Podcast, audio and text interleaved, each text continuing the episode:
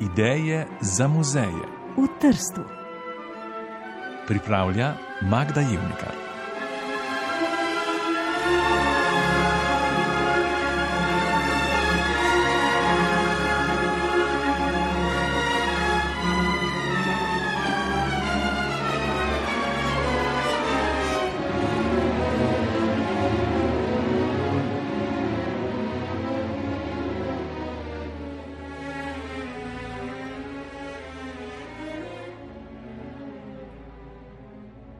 Muzej burje. Za glasbeno podlago je poskrbela muzikologinja Sara Zupančič, ki nam tokrat predlaga tretjo simfonično skico iz Debisijeve skladbe La Mer, Morje. Francoski skladatelj Claude Debussy je ta orkesterski triptih na temo morja komponiral med letoma 1903 in 1905 in v njem učinkovito naslikal svoje spomine na Mediteransko morje. V pričujočem stavku z naslovom Dialog med vetrom in morjem lahko tako prisluhnemo igri, ko veter preoblikuje valove na spremenljivi morski gladini.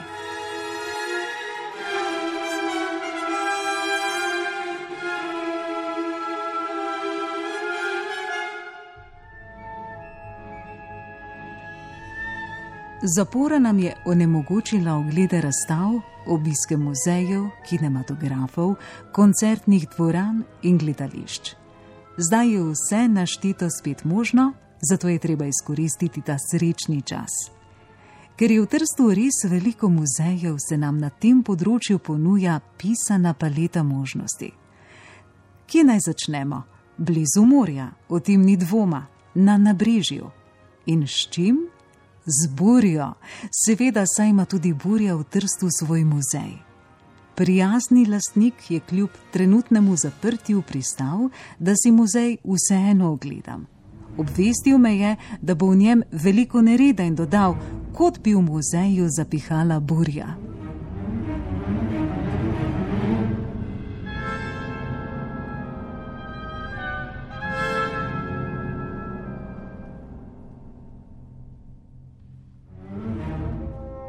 Ustanovitelj muzeja Burje, gospod Rino Lombardi, je priznal, da se je vse začelo kot šala leta 1999, ko je živel v Milanu in je pogrešal tržaško burjo. Dve leti pozneje je kupil skladišče v ulici Belpoggio, leta 2004 pa je v njem odprl muzej. Začel je iz čistega niča. Zdaj pa ima že toliko predmetov, knjig, dokumentov, slik in sedejev, da resno razmišlja o selitvi, morda v staro pristanišče, kjer mu sedanja občinska uprava ponuja primerne prostore. Ko sem se ozirala po muzeju, se nisem mogla načuditi, koliko dela zmore en sam človek. Burja je tržanska značilnost, zato se mi zdi primirno, da jo v Trstu ovrednotimo, je izjavil gospod Lombardi. Burje se je lotil z vseh možnih strani. Izvemo za njen nastanek, njeno pot, jakost, hitrost, rekordne sunke, za vreme, ki ga prinaša, spoznamo merilne naprave, kot je anemometer, seznanimo se s Silvijom Poljem, strokovnjakom za burjo. Ogledamo si Beaufortovo lestvico, a to še ni vse. Spletna stran je dobro urejena in muzej je dejaven na socialnih omrežjih, tako da so obvestila dostopna in hitra. S svojimi eksponati gostuje tudi v drugih krajih, junija naj bi prišlo do sodelovanja na prvem festivalu oceanov. Za sabo ima že pet izvedb prireditve, ki nosi ime Nora Burja, Bora Mata. Muzej pa tudi prireja delavnice za šole. Iz spominske knjige izvemo, da ga obiskujejo ljudje z vsega sveta, in mnogi so poslali muzeju v dar steklenico ali kakšno drugo posodo, v katero so jeli veter iz svojega kraja. Zbirka šteje preko 130 različnih ujetih vetrov. Kdor podari steklenico z vetrom, postane eolski ambasador. Na voljo imamo knjige in brošure o muzeju in tudi zemljevid z navodili za sprehod po mestu, vedno v znamenju burje. Kje piha burja najbolj sunkovito? Kako pridemo do ulice, ki nosi ime prav po burji? Kje najdemo v trstu veterno rožo? Kam se lahko zatečemo pred burjo? Kje je nekoč stal mlin na veter?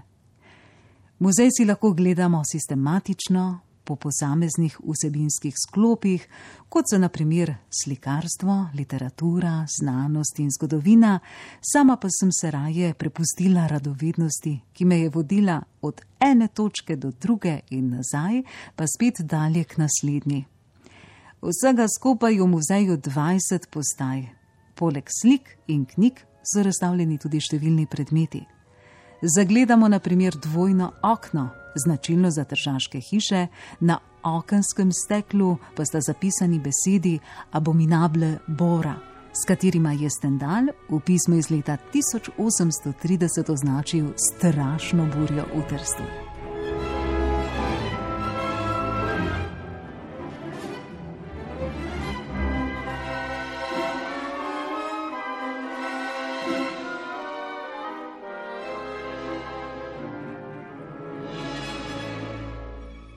Presenetljivo je število leposlovnih knjig, v katerih nastopa burja.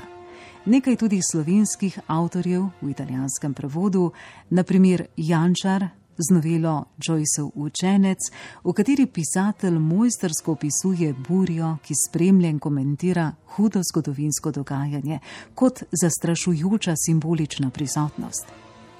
Na ogled je tudi prevod Kosovelove pesmi z začetnimi verzi. Nocoj smo poslušali burjo in prav nič nismo spali. Tiho, osem čutnem in strašnem smo se pomenkovali.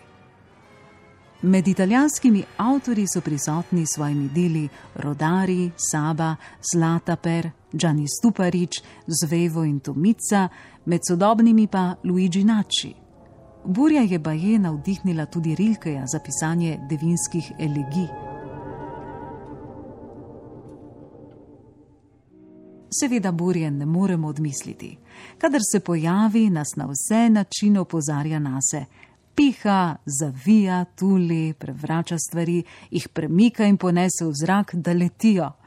Pa ne samo to, tudi zvoki, ki nastajajo ob pihanju burje, so nekaj posebnega. Kadar piha v pristanu, trkanje jamborov ustvarja skoraj glasbo. Nekateri ljudje ljubijo burjo, ker prečistijo zračje drugi pa je ne marajo zaradi številnih z njo povezanih nevšečnosti. V muzeju so zbrani spomini na doživetja z burjo. Ljudje so si v preteklosti proti sunkom pomagali tako, da so imeli v žepih kamne. Neka mati pa je dala hčerki v roke celo železen likalnik. Starejši obiskovalci bodo prepoznali vrvi, ki so jih napenjali na najnevarnejših točkah po mestu, da so se jih pešci oprijemali ob močnejših sunkih. Ko pa je burjo spremljal let, so si ljudje obuli čevlje žebli. Burja pogosto povzroča škodo in celo nesreče. Na razstavi lahko vidimo polomljen skuter in zlomljene antene, da o neuporabnih dežnikih niti ne govorimo. Burja je navdihnila številne slikarje, kot so naprimer Livio Rosinjano, Paolo Pascuto in Jan Sedmak. Mario Magajna pa je ujel v svoj objektiv res nenavaden burjast prizor. Če prejdemo k glasbi, ugotovimo, da veliko popevko menja burjo in njene posledice. Najbolj znana pa je pesem v državskem narečju o openskem tramvaju z znanim refrenom. Muzej burje premore tudi spominek in sicer majhno modro pločevinko, na kateri so natisnjeni vsi glavni podatki o burji. Predvsem pa trditev, da so v pločevinki shranjeni sunki najboljše kvalitete, tako da burje lahko celo odnesemo sabo domov. Muzej burje ima svoj sedež v ulici Belpoggio in sicer na številki 9. Njegov ustanovitelj rad poudarja, da ne gre za pravi muzej, ampak za nastajajoči muzej, za nekakšno izložbo, v kateri so prikazane možnosti za postavitev takega muzeja. Prijazno sprejema goste, obisk pa je treba najaviti po telefonu. Svoja vrata bo muzej odprl 1. julija.